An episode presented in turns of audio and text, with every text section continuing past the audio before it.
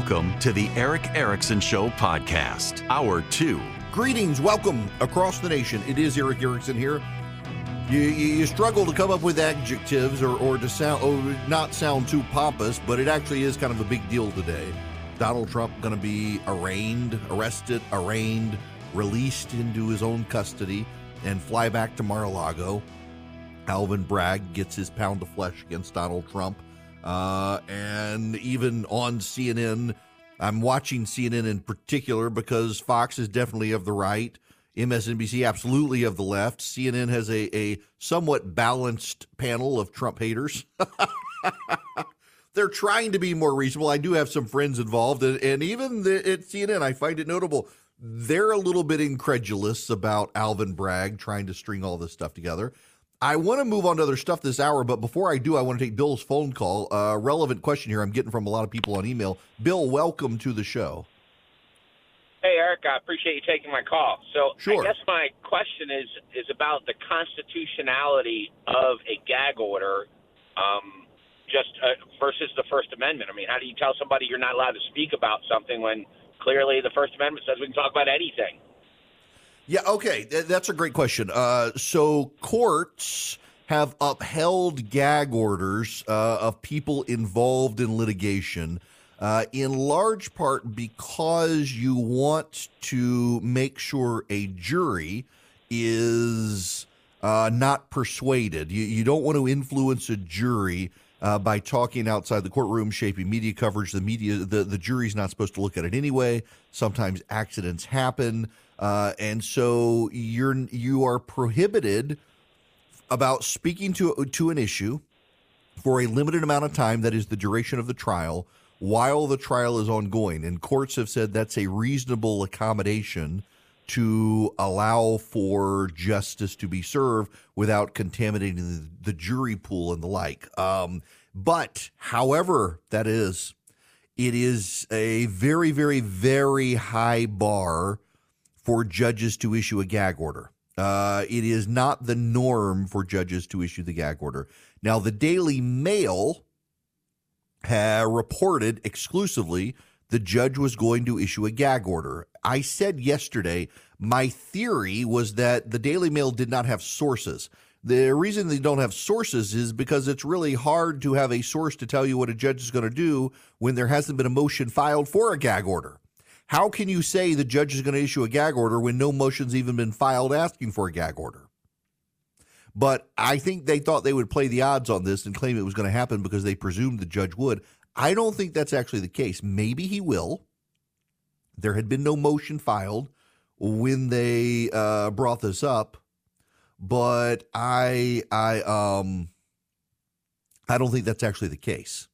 We'll see if they do. But again, courts allow gag orders in really limited circumstances for a limited duration of time involving ongoing litigation. It doesn't mean you can't talk at all, just not about that issue. And they really, really are hard-pressed to apply it to defendants in cases. Now, let's see. Donald Trump is getting into his car right now. He is leaving. I'm watching aerial footage. Every helicopter in New York available for rent has been rented by the media. They're circling Trump Tower, kind of hovering. They're in a back parking lot behind Trump Tower where the SUV motorcade is being assembled to take him downtown from Trump Tower. The police in New York have blocked off streets to allow for easy passage at the request of the Secret Service. Massive security profile in New York City. Fun day. 877-973-7425. Let's go to Ariel. Welcome to the show. Hey, Eric. How are you today? Good. What's going on? Just a quick question. Last week, I guess, after they announced that he was going to be indicted, I had turned over just to CNN just to see what their reaction was because it's just always kind of, comedic. And they were talking about whenever the pandemic happened, and I guess Governor Cuomo and then Hochul put a pause on sentencings and convictions and, kind of the whole justice system came to a halt. They were also saying that also put a halt on the years counted for statutes and that technically for like 2 years, the statutes of limitations weren't counted. So then they would start back up, and that technically he was still in the time of the statute of limitations. And I'm like, I don't even know if that sounds accurate, but I just wanted to ask you about it because it just sounded weird. It does not work that way. Does not work that way at all. You've got to be charged. You can't just say, well, given the pandemic, we're pausing statute of limitations. That doesn't work. The statute of limitations, it can't be paused due to the pandemic. What you do is you go file the charge against the person. You just pause the arraignment and everything else. So you have a charge pending under seal and indictment, but you don't actually, the statute of limitations can't be paused to extend bringing someone to trial. That would be, a terrible idea, and two, it just didn't happen that way. Somebody may say that on TV, but yeah, that's definitely not the case. Michael, you're going to be next on the Erick Erickson Show. Welcome. Morning. How you doing? Good. How are you?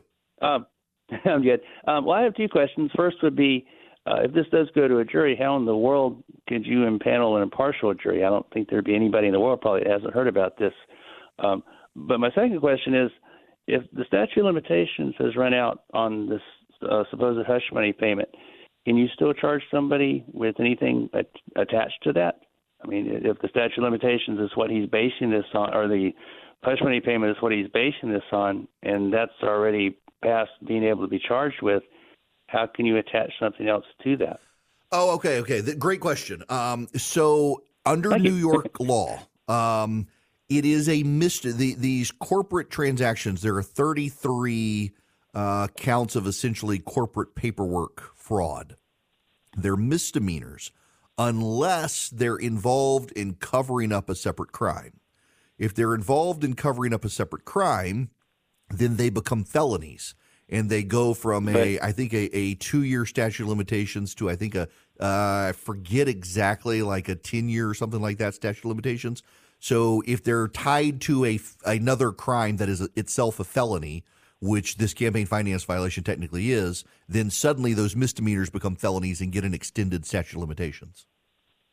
So if he doesn't prove the felony part, then all this goes away. Am I hearing you correctly on that? Yes. So what is the basis for the felony part, even though he's covering up a crime that the statute of limitations has run out? It's getting very confusing. Yeah, okay. So what they're going to try to do, what Alvin Bragg, based on what, now this could change, keep in mind, the arraignment happens around 2. He's on his way there now. I'm watching the aerial motorcade coverage. Based on what we know, Alvin Bragg is going to allege that Donald Trump paid Stormy Daniels through Michael Cohen with corporate money. Corporate money cannot be used to benefit a political campaign. And he paid her that corporate money to avoid negative implications to voters in the run-up to the election. Therefore, the corporate transaction was a in-kind donation to the Trump campaign. Therefore, it violated campaign finance law. Therefore, it's a felony. Therefore, these misdemeanors become felonies. So I know you've done a lot of legal things. In your estimation, that sounds like a huge legal jump to be able to make. Yeah, not only is it a huge legal jump, it literally has never been successfully prosecuted in the history of the Republic. No one's ever been able to make this case before. Wow. Okay, thank you so much. Yeah, absolutely. Yeah, just and again, let me just for anybody who's got confusion here, Alvin Bragg wants to prove that the Trump organization paid money to Michael Cohen so that he would pay money to Stormy Daniels to cover up or to stop her from talking about an affair. So Cohen paid Stormy Daniels and the Trump organization paid him back. What Alvin Bragg wants to show is that the payment from the Trump organization was actually done to benefit Donald Trump's political campaign. Under federal law, corporations are not allowed to make campaign contributions to candidates. And what Alvin Bragg wants to do is say, essentially, the Trump organization money was paid to Stormy Daniels as a campaign payment to shut her up so her allegations wouldn't affect the campaign. And therefore, that's a felony. And since that is a felony, these other 33 charges related to how the corporation accounted for the payment or didn't, which are misdemeanors, they now become felonies under New York law. And because they become felonies under New York law, the statute of limitations extends to 10 years, not 2 or 4 years, rather. Extends to 10 years. Therefore, they can continue the prosecution of Donald Trump for the underlying felony. And it's important for you to understand that the federal government campaign finance law says only the federal government can prosecute a campaign finance violation. So what Alvin Bragg has to do is say, I'm not prosecuting the campaign finance violation. I'm just saying he committed the campaign finance violation. And the jury needs to find sufficient evidence that he committed the campaign finance violation. That's all that has to happen here for Alvin Bragg. But it's an incredibly high burden for the prosecutor. He's not trying to prove a federal crime. He's just trying to allow the jury enough information to show a federal crime happened, even though he's not going to charge Donald Trump with it, in order to extend the misdemeanors of all these things. It almost seems like the judge himself should throw this out today, saying this is ridiculous, you can't do that, but that's not going to happen today. This is going to be a long, drawn-out process. There will be lots of motions along the way, lots of effort by the Trump campaign to throw this out, by Trump to throw this out.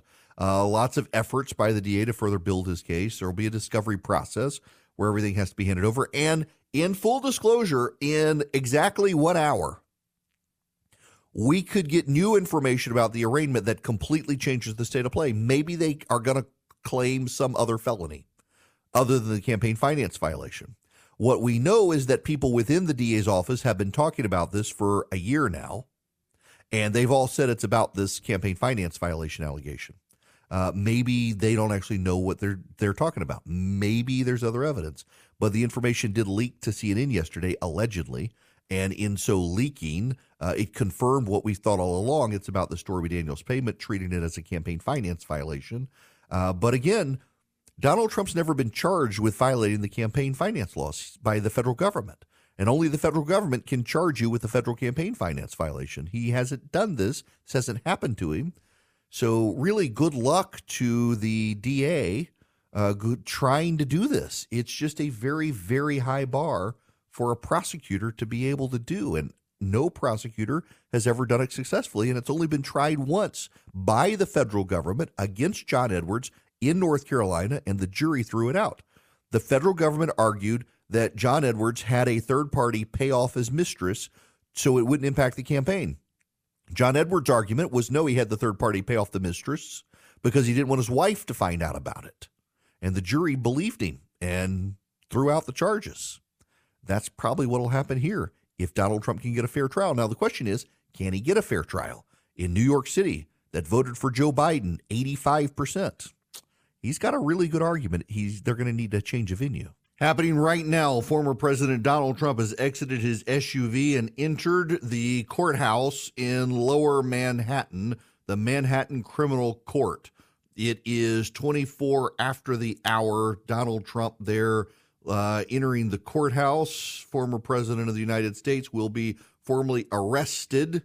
He will be fingerprinted. He will be placed in a conference room to wait for his arraignment time with the judge in New York City. Every news outlet in America and many around the world are covering this moment right now. There really will not be a lot of news to happen here in the next little while. There will be a detective in the room. There'll be an electronic machine to capture his fingerprints. He'll enter an elevator, go up 7 floors there to the DA's office for all of this to happen. And then he will be held and wait with his legal team to go upstairs. The Secret Service, of course, is being accommodated with certain requests that will benefit Donald Trump. They say he won't be put in a cell, for example. And it's going to be interesting to see what he does after that. After the arraignment, he is expected to leave, go to the airport, get on board his plane, fly back to Mar-a-Lago, and have a political rally tonight. There is an outstanding question of any sort of gag order or anything like that. We'll find out. Now, to the phone, Susan, you're going to be up next on the Erick Erickson Show. Welcome. Hi, thanks for taking my call. I'm just wondering what you think about, supposedly Trump had a prenup with Melania, and that basically the only thing she could enforce the prenup on would be for adultery. And so wouldn't that be a reasonable alibi for Trump to say, look, yes, I committed adultery? That's what I've been saying, Susan, the whole time is that, this is the perfect argument. Based on what we know from Trump's team itself, not from Michael Cohen, not from Stormy Daniels, from Trump's own lawyers, he has a prenuptial agreement with Melania Trump. She would be entitled to millions of dollars if he committed adultery. So paying Stormy Daniels what he paid her is a huge discount to what he would have to pay Melania Trump. That provides him a very plausible out here. Now, does Melania Trump now, if he admits he had a fling with Stormy Daniels, does Melania Trump really want to leave now in the security bubble that she has at Mar-a-Lago? Does she want to leave being the former First Lady of the United States with the former President of the United States and all the trappings? Maybe not. She's got her son there and everything. What would she want to do? So maybe that situation now changes if she stands by her man. We will see as the days go forward what the Trump legal strategy is. But I got to tell you, as a former lawyer, someone who did criminal law, albeit not well, it is an arguable defense and a very credible one. It's the one John Edwards used and got off. Welcome. It is Erick Erickson here. Well, forget the other news. Maybe we'll get to it. I'm happy to take your questions. We might as well do this as kind of a free-for-all right now because everybody in America's waiting. I've got all the news networks pulled up. It doesn't matter which one you look at right now. They are all with cameras outside the courthouse in Lower Manhattan, the Manhattan Criminal Court, and they are all just kind of winging it, waiting for some sort of news to break. It doesn't matter. The outlets around the country, everybody is focused on this. It is obviously a big deal that Donald Trump is being indicted, even if it's kind of a crap case from the DA. That's a technical term we use in law school, but nonetheless. 877-973-7425. Let's go to the phones. Phil, welcome to the Erick Erickson Show.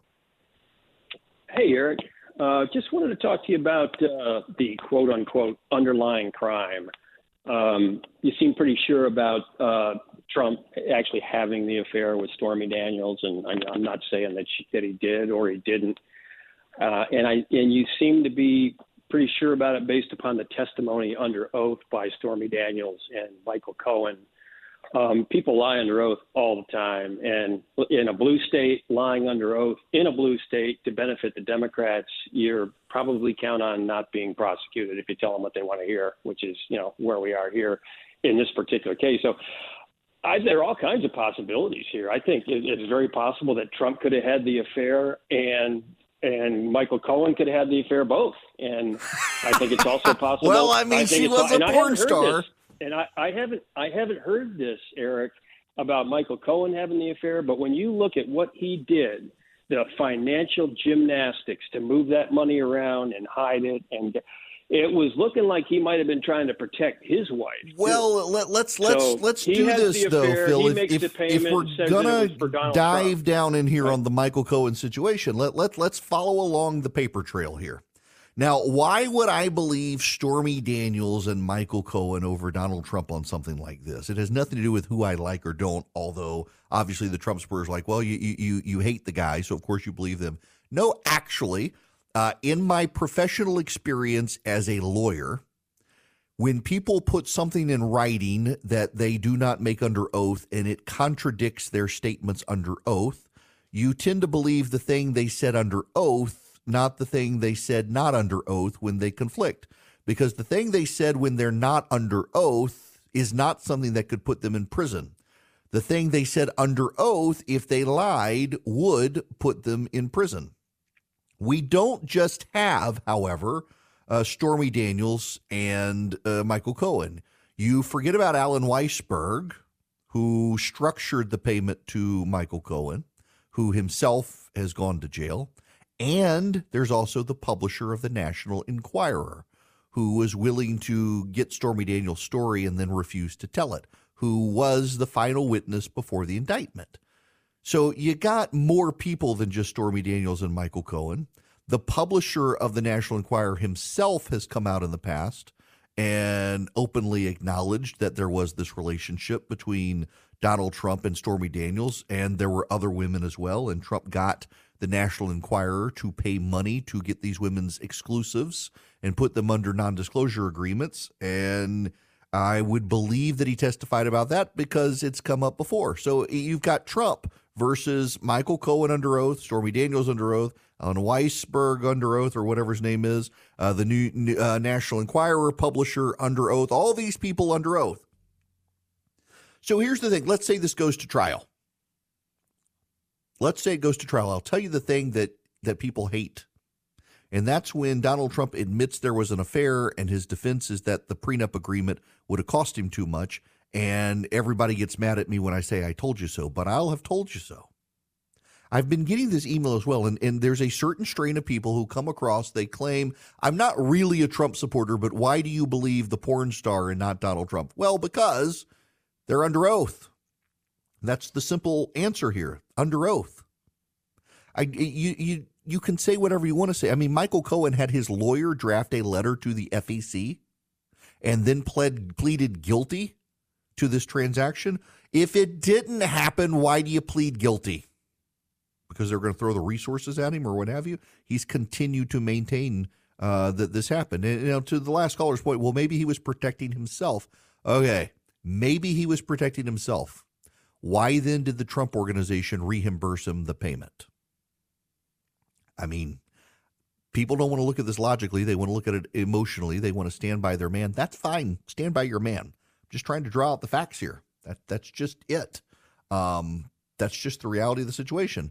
Brian, you're up next. Welcome to the Erick Erickson Show. Yes, sir. I just had maybe a procedural clarification, or maybe it's even something that Trump could argue procedurally in terms of the arraignment itself. The whole thing they're talking about is that he's not being prosecuted because of any kind of political motivations, and yet they're treating his arraignment to intentionally keep him from being able to use it for campaign donations and fundraising. So how can they talk out of both sides of their mouth about it? We're not doing this for political reasons, but we're going to prevent him from doing it for political reasons. Oh, that's such a great point. Like yes. Taking a mugshot and stuff like that. Yeah. That's such a great point. I mean, it is clear to me they're doing this for political reasons. And in fact, a majority of Americans, like according to CNN's poll, 57% of Americans think this is done for political reasons, even as a majority of them think the indictment is fine.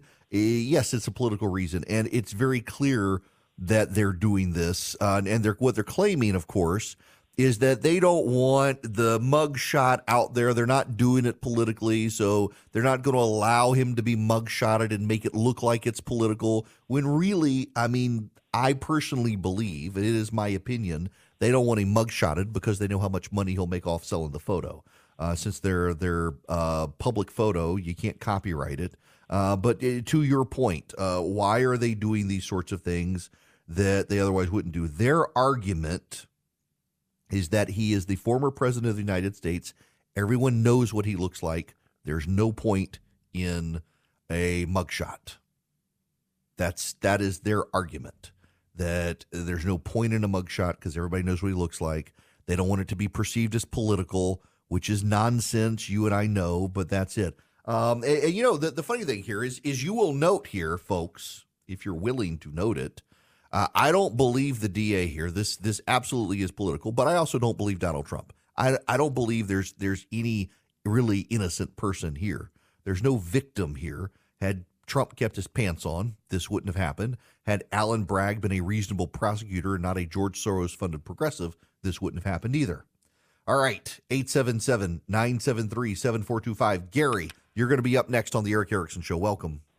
Hey, Eric. Listen, the other day, my wife and I, we were watching. You ever watch those shows on TV like the 70s, 80s, and 90s? Yeah. They had the one the other night from the 90s. They had like Somalia. They had the Timothy McVeigh. They had the O.J. Simpson. Chase, do you think this is going to make it on one of those shows? It probably will. When they get to this decade, it probably will. However, one thing they will lack that they didn't lack in the O.J. Simpson trial, for example, is cameras. There are going to be no cameras in the courtroom in this case. The New York judges, and this judge in particular, are very anti-camera in the courtroom. This is the same judge that prosecuted Allen Weisselberg, the CFO of the Trump Organization. He refused cameras in that courtroom. He is more likely than not. I mean, already today he's refused cameras for this today. So I don't think we're going to get a change there. You know, there is this current circulated among some people on the right that the whole reason they're pursuing this is not to throw Donald Trump in jail, but to ensure he's the Republican nominee. I don't actually think that Alvin Bragg is smart enough to do that. I genuinely think that Alvin Bragg is a progressive partisan who hates Donald Trump and wants to lock him away for the rest of his life and is doing what he can to try to make it happen. I don't think Alvin Bragg wants Trump to be the nominee. I do, however, think there are people at the upper echelons of the Democratic Party who are smiling today, not because they think Trump will be found guilty and go to prison, but because they think this will help him be the nominee. They're actually in Politico today. Democrats are openly bragging about Donald Trump more likely than not now being the Republican nominee because of this situation. They're kind of foolish to do that because they thought the same thing in 2016 with Hillary Clinton, and he beat her. There are a group of people in this country, independent voters, who pride themselves on being fair-minded, who, if they believe Donald Trump was unfairly prosecuted and they're in a recession provoked by Joe Biden's policies, they may just turn and vote for him, for Donald Trump. They don't like him. They don't like Donald Trump, these people. In fact, the Biden administration has concluded these people are now out of reach for Donald Trump. That's what's making them so excited about Donald Trump being the nominee, that it'll be like 2020 and 2022 all over again, that independents will not support Donald Trump. Maybe that's the case. But you make him a sympathetic figure by persecuting, not just prosecuting him. The economy turns and goes into recession. Is it a chance you really want? That is why the New York Times editorial board and the Washington Post editorial board have been saying very loudly, this is madness. We should not do this. You risk getting this man elected again. They could be playing right into his hands. Don, you're going to be up next on the Erick Erickson Show. Welcome, Don. Thank you. So my question is, has it ever happened that a corporation has paid money to suppress a scandal to protect a CEO in order to protect the reputation of the company? If so, Trump has an offense. Has it ever been done before? Yes. I can't offhand to think of the times, but I know it has happened where corporations have paid money to cover for the CEO to avoid impact on the corporation. I'm sure it happens way more than we know. It's just not on the books. They haven't gotten caught. So basically it's a coincidence that he was in a campaign. Well, I mean, if that's just it. Normal practice.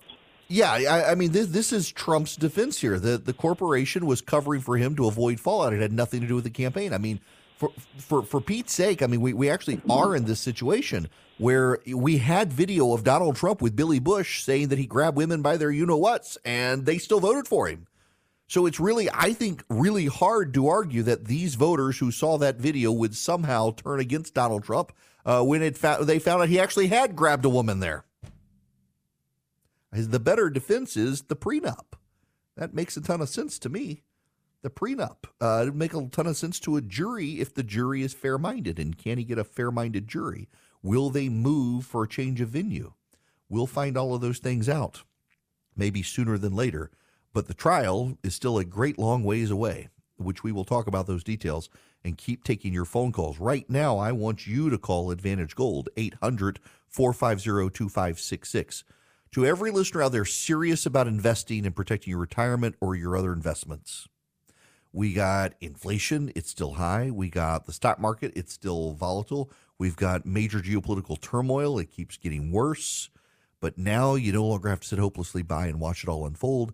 you can safeguard your investments with physical precious metals like gold and silver inside your IRA or your 401k or your general investment accounts. But there's only one company you should trust to do that with, and that's Advantage Gold.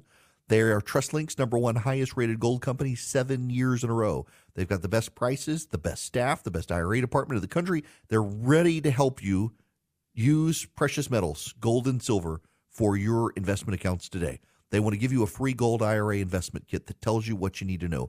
Call them at 800-450-2566 today. They're amazing. They can answer any question you have, including if your current accounts as set up qualify, particularly using retirement law in the United States, how you have to use precious metals, how you have to store them, how you have to program around certain rules. Advantage Gold can help you get it set up. If you're interested at all in using precious metals, and a lot of independent-minded investors do, Advantage Gold, no gimmicks, just straight answers, 800-450-2566. Their number again is 800-450-2566. Call them and tell them I sent you. Just let them answer your questions, and they can put your mind at ease. Yes, you can. Taking your calls, Donald Trump is under arrest in New York City, awaiting arraignment behind blacked-out doors, getting fingerprinted and processed as all of New York City's finest show up in uniform just in case. There actually aren't mass protests. Marjorie Taylor Greene is there comparing Donald Trump to Jesus Christ, of course, but actually more cameras than protesters outside the courthouse. The phone number is 877-973-7425. If you want to be on the program, this hour of the program brought to you by First Liberty Building and Loan. Wherever you are nationwide, if you're in charge of the finances for a business and that business needs to grow and you need $750,000 or more, and other lenders are giving you the hard time, running you around, drawing you in circles, First Liberty makes their own lending decisions. They might be able to help you. Buying a building, building a building, growing a franchise, buying a franchise, buying out your business partners or competitors, reach out to them. FirstLibertyGA.com. Now, Larry, you have been waiting patiently. Welcome to the Erick Erickson Show. Good afternoon. Hi there. I have a couple of comments. Number one, we're talking about corporate monies being given. Would like the teachers union be a corporation that they give money to politicians? Are they supposed to report this on their books and all that? Teachers unions cannot give direct funds to individuals to running for office. They can run super PACs. Now, state and federal law is different, so in some states they can. A federal candidate can only get money from individuals, not from corporations, but super PACs for candidates can get money from corporations. Okay. All right. And then I have 1 second comment. I've been thinking about this for a long time, but the Democrats should have their theme song being "We've Got You Under Our Skin," and sing it to Donald Trump. Okay? Yeah, look. And go through the words because they would match exactly what they think, I think. Yeah, anyway. They're rather obsessed with him, Larry. Thank you. Let me explain this campaign finance issue to you. Corporations cannot give money to federal candidates, nor can corporations make payments to others on behalf of federal candidates so that the federal candidate doesn't have to. A person, an individual American citizen, can give up to $3,300 per election to a candidate, which means if you have a primary and a general election, you can write a check for $6,600 to a candidate. You can also give money to a political party, up to $41,300 per calendar year to a political party. And then there are maximum limits on the amount of money you can give to total political candidates and political parties. However, you can give unlimited dollars to super PACs. Now, the allegation in this case is that because Donald Trump was running for office, he did not want to be seen on campaign paperwork paying money to Stormy Daniels. So he had his corporation do it to keep it out of the campaign finance disclosures.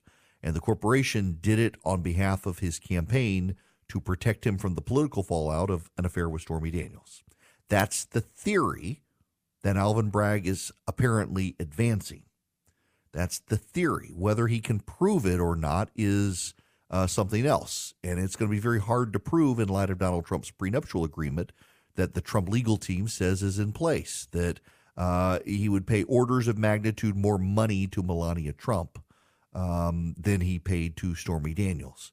They're still denying on the Trump team side the affair, despite all the other people under oath saying it happened. Nonetheless, when we come back, what's actually going to happen today in the next 15 minutes? What will happen?